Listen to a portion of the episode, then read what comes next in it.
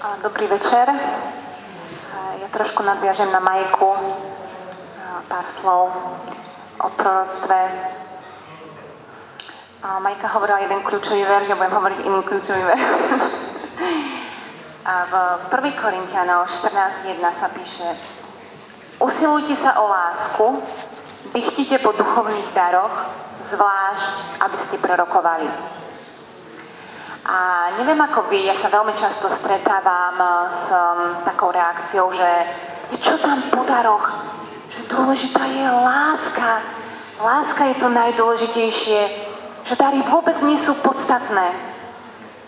Ale to je tak pekne písané, že usilujte sa o lásku, čiarka, vychtite po duchovných daroch. Čiže akoby jedno s druhým si vôbec neodporuje. Máme túžiť, máme sa usilovať o lásku a dychtiť, dychtiť po duchovných daroch. Čiže nie je nič zlé, keď ja túžim mať duchovné dary. A um, tu mi napadol ten príbeh z Božieho slova o Ezaovi a Jakubovi. Poznáte to? Ezau a Jakub. Je napísané tak dosť tvrdo, že Ezaua Boh znenávidel. Neviem, aký máte vy preklad, ale v niektorých je až takéto slovo použité. A Jakuba si zamiloval. Jakub tiež po niečom dychtil. Jakub dychtil po, po požehnaní, po prvorodenstvo, po požehnaní od otca. A viete, jeho charakter vôbec nebol ukážkový. Napriek tomu je napísané, že Boh si ho zamiloval. A mne sa to tak veľmi páčilo. Mnoho ľudí hovorí, že keď budem tak charakterovo, taký zrelý, keď budem už tak plynúť v tej láske, tak potom začnem túžiť po duchovných dároch. Viete, môžete sa rozhodnúť už dnes. Nemusíme byť charakterovo úplne úžasní, aby nám Boh dal dar proroctva. A to, že Boh bude tento charakter časom čistiť a že nám ukáže, že ten dar nám nedal preto, aby som sa ukázal, aký som ja hyperduchovný alebo aký som úžasne vnímavý, ale že mi dal tento dar preto, že má mať zlomené srdce pre iných. A ako už hovoril Pálko, aj Majka, že proroctvo, neviem ako ho vy vnímate, že čo je to vlastne proroctvo, ja som si tiež vždy myslela, že je to presne to, že zajtra o takomto čase, hej, nejaký proste nadprirodzený vnem, ale že proroctvo je zlomené srdce pre daného človeka. To, čo ako, ako on vidí, tak ja vám to iba reprodukujem. A proroctvo je na to, aby budovalo, potešovalo a napomínalo. Dáva Božiu perspektívu. Božiu perspektívu. A tu môžem povedať taký príklad. Ja mám tri cerky, doma teraz s manželom a predstavte si také hektické ráno, ja do práce cerky, jedna do školy, do školky, dve, a nestihačky ako vždycky. A nervozita stupňuje sa. A už uh, je to také, že proste tú najstaršiu cerku, aby neomeškala autobus, som mu úplne tak vytlačila, že utekaj, že nestineš. Po druhej som čo si zakričala ešte a úplne som bola taká nervózna. A prvá myšlienka, čo mi prišla na mysel, keď som zabuchla za nimi dvere, že som hrozná matka. A, a tak som, tak som uh, hovorila, že Bože, že musím sa modliť, že musím sa ukludniť, že musím sa modliť. A, a som prišla do Božej prítomnosti a len som si tak sadla a hovorím, že Bože, prosím ťa, ukáž mi len, ako ma Ty vidíš. A v tom mi dookola, tak v mysli, v srdci, išli slova, že si dobrá mama, som s Tebou spokojný, si dobrá mama, si dobrá mama. Ja som začala plakať, plakať a za tých 10 minút moja mysel a moje srdce uverilo, že som dobrá matka. A stáva, stáva sa aj vám také niečo, že si dáme nejaké novoročné predsavzatie, nie idú Vianoce, že do tohto roku si dávam predsavzatie, že nebudem viac nervózna, alebo nebudem sa obiedať, alebo ja neviem, čo si dávate. A ide, dajme tomu, 30. januára zistíme, že to vôbec nefunguje, že sme tam, kde sme aj boli. A to je presne o tom, ako to nefunguje. Ja sa zamerám na to, že som nervózna, alebo že som netrpezlivá, moja mysl tomu uverí, aj moje srdce tomu uverí a stále som v tom. Som netrpezlivá matka, som netrpezlivá, alebo som zlá matka, to je jedno v takej oblasti. A tá Božia perspektíva je proroctvo že On ťa vidí, aká sa staneš, aký sa staneš. Ako keď bol Gideon. Je napísané, že bol ustráchaný a že bol schovatý, aby ťa ako pozdravil aniel, že pokoj tebe, udatný hrdina, povedal. Ja si hovorím, že Bože, Prečo voláš ustrachanca udatným hrdinom? Prečo? Prečo mňa nazývaš dobrou mamou? Prečo? Ale toto je Boží princíp premeny. Že On chce, aby ste v srdci uverili, kto som a vtedy príde tá naozaj premena mysle aj srdca. Pani to tak pekne hovorí, že on keď eh, robil v Orange, tak mu niekto dal životopis, prečítal si, aké má zručnosti, schopnosti, kde všade pracoval, čo vie a urobil si o ňom nejaký obraz. V Božom kráľovstve to takto nefunguje.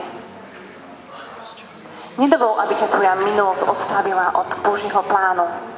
On ti chce ukázať, kde ťa chce mať chce ukázať tú vzácnosť, ktorá v tebe je. A toto je proroctvo. Proroctvo je, že keď príde ku mne niekto na modlitbu, tak ja poviem, drahý ocko, zjav mi, ako ty vidíš tohto človeka. A príde niekto, úplne niekto ustráchaný, alebo ja neviem, v akých, um, v čom všetkom žije, a ja mu poviem, že si vzácna perla. Alebo mu poviem, nejaké vzácne slova a on sa rozpláče. A tá pravda začne premeniať jeho srdce. Proroctvo je veľmi krásne. Tiež sa mi stal taký, taký jeden príbeh, že mali sme takú prorockú službu u nás na chválach a ľudia sa tak dávali do radov, ku komu chcú ísť na modlitbu. A ku mne sa postavila jedna taká osoba, ktorá je naširoko ďaleko známa, taká nepríjemná osoba. Taká veľmi nesympatická a robí, no veľmi nepríjemná. A ja som už prevrátila oči, keď som mu videla. Hovorím, že Bože, prosím, zjav mi, ako Ty vidíš tohto človeka, nie ako ho vidím ja. A tá osoba prišla na modlitbu a prišli mi na mysel také veci o tej osobe, ja som jej začala žehnať, prorokovať, hovoriť. Ja som začala plakať, ona začala plakať. A môžem vám úprimne povedať, že odvtedy môj pohľad na tú osobu je iný. Boh zmenil môj pohľad na ňu a zrazu som videla tú vzácnosť, ktorá v nej je, to niečo krásne. Ja som sa dovtedy stále pozerala len na to, aká je a čo robí a čo zlé urobila. A zrazu som videla tú vzácnosť toto robí proroctvo. Buduje, potešuje, dvíha, dáva, dáva novú nádej. Preto je napísané, že ako hovorá aj Majka, aj ja, že, že chcem, aby ste všetci prorokovali. Čiže nie je to o tom, že máme byť všetci teraz takí veľmi duchovní a mať nejaké vnemy úplne super, ale preto, aby sme dvíhali Boží ľud Viete, lebo to presne je ten rozdiel medzi starým zákonom a novým zákonom. Starý zákon, keď si zoberete, bol práve o tom, že o, povedz mi, prorok, či v tomto boji uspejem, či mám sa pustiť do boja.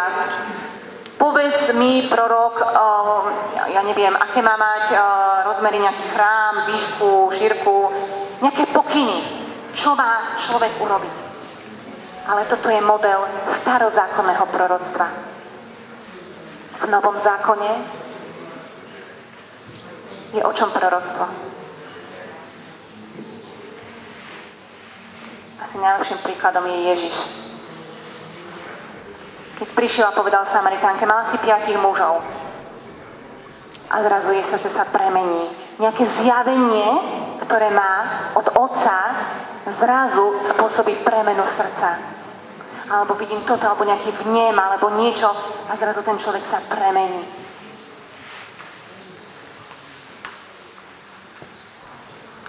A, takže chcem vás veľmi, veľmi pozbudiť k tomu, aby ste sa nedali odradiť klamstvom zlého, že proroctvo nie je pre mňa. Alebo proroctvo to iba pre takých super duchovných. Alebo proroctvo tu chce už takú vycibrenosť. Áno, prostvo pochádza z Božieho srdca, ale ak je napísané, že moje ovce počujú môj hlas, tak je to pre každého z nás. Lebo každý jeden z nás je povolaný počuť Boží hlas.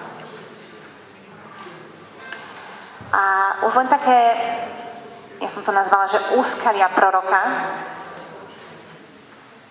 že s čím som sa stretla možno ja alebo iní v mojom okruhu a jedno z takých prvých úskalí je určite strach. A čo keď poviem zle?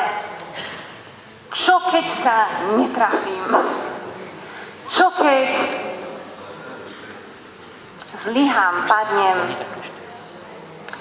Viete, je tu jedna dobrá správa. No a čo? Všetci sa učíme, Všetci padáme, všetci robíme chyby. Ani dieťa sa nenaučí chodiť, že sa postaví a zrazu ide. Spane možno stokrát a možno 200. Nehovorím, že tu nie je miesto na pokánie, na to vedieť sa ospravedlniť. Ale nebojme sa robiť chyby.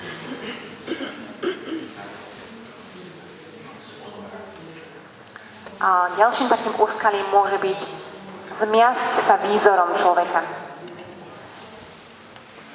Keď išiel Samuel pomazať Dávida, tak si myslel, že, že tým budúcim kráľom má byť niekto iný, udatnejší, krajší, väčší, silnejší. Samuel bol pán prorok, poznáte. Napriek tomu sa nechal zmiasť so vňajškom.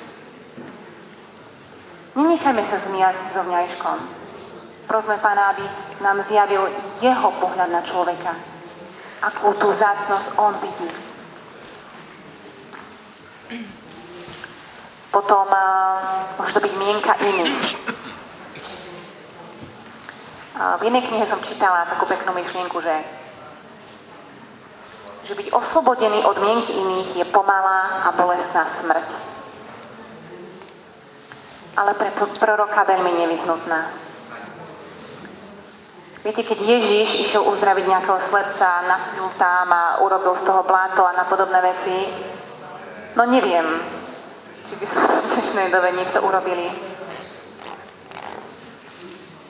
Je to niekedy o takej radikálnej poslušnosti, aj keď treba byť naozaj taký oslobodený od mienky iných. Že Bože, chcem sa páčiť Tebe a nie ľuďom. Chcem hovoriť Tvoje slova a nie ľudské. Potom také silné kritické myslenie, ako Majka spomenula. Niekedy diabol vidí ten potenciál, ktorý je v prorokovi a povie si, ja urobím presný opak.